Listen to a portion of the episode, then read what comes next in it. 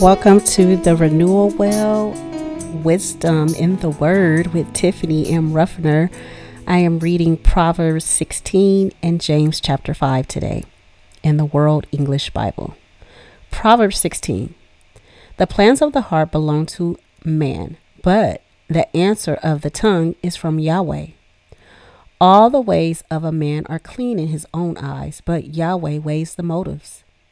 Commit your deeds to Yahweh, and your plans shall succeed. Yahweh has made everything for its own end, yes, even the wicked for the day of evil. Everyone who is proud in heart is an abomination to Yahweh. They shall certainly not be unpunished. By mercy and truth, iniquity is atoned for. By the fear of Yahweh, men depart from evil. When a man's ways please Yahweh, he makes even his enemies to be at peace with him.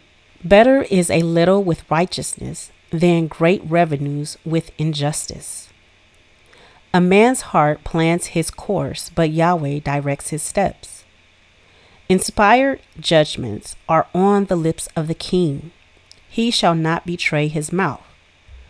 Honest balances and scales are Yahweh's. All the weights in the bag are his work. It is an abomination for kings to do wrong, for the throne is established by righteousness.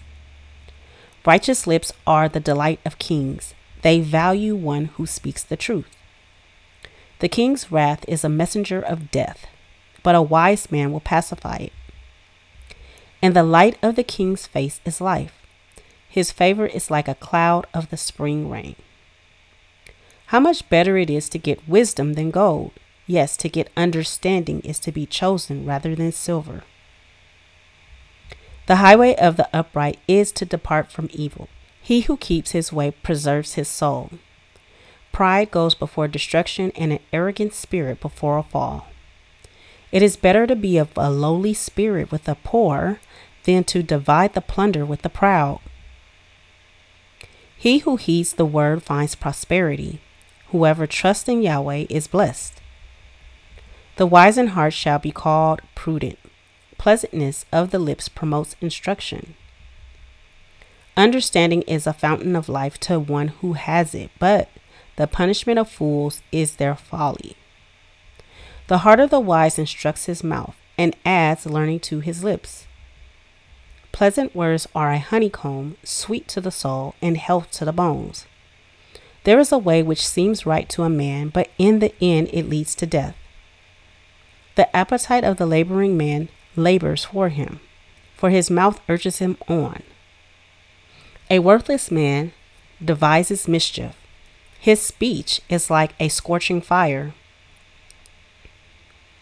A perverse man stirs up strife. A whisperer separates close friends. A man of violence entices his neighbor and leads him in a way that is not good one who winks his eyes to plot perversities, one who compresses his lips is bent on evil. Gray hair is a crown of glory, it is attained by a life of righteousness. One who is slow to anger is better than the mighty, one who rules his spirit than he who takes a city. The lot is cast into the lap, but its every decision is from Yahweh.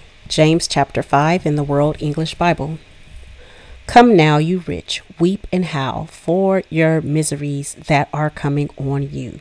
Your riches are corrupted, and your garments are moth eating. Your gold and your silver are corroded, and their corrosion will be for a testimony against you, and will eat your flesh like fire. You have laid up your treasure in the last days. Behold, the wages of the laborers who mowed your fields which you have kept back by fraud, cry out. And the cries of those who reaped have entered into the ears of the Lord of armies. You have lived in luxury on the earth and taken your pleasure. You have nourished your hearts as in a day of slaughter. You have condemned and you have murdered the righteous one. He doesn't resist you. Be patient, therefore, brothers, until the coming of the Lord. Behold, the farmer waits for the precious fruit of the earth, being patient over it until it receives the early and late rain. You also be patient. Establish your hearts, for the coming of the Lord is at hand. Don't grumble, brothers, against one another, so that you won't be judged. Behold, the judge stands at the door. Take brothers for an example of suffering and of perseverance. The prophets who spoke in the name of the Lord. Behold, we call them blessed who endured. You have heard of the perseverance of Job and have seen the Lord in the outcome, and how the Lord is full of compassion and mercy.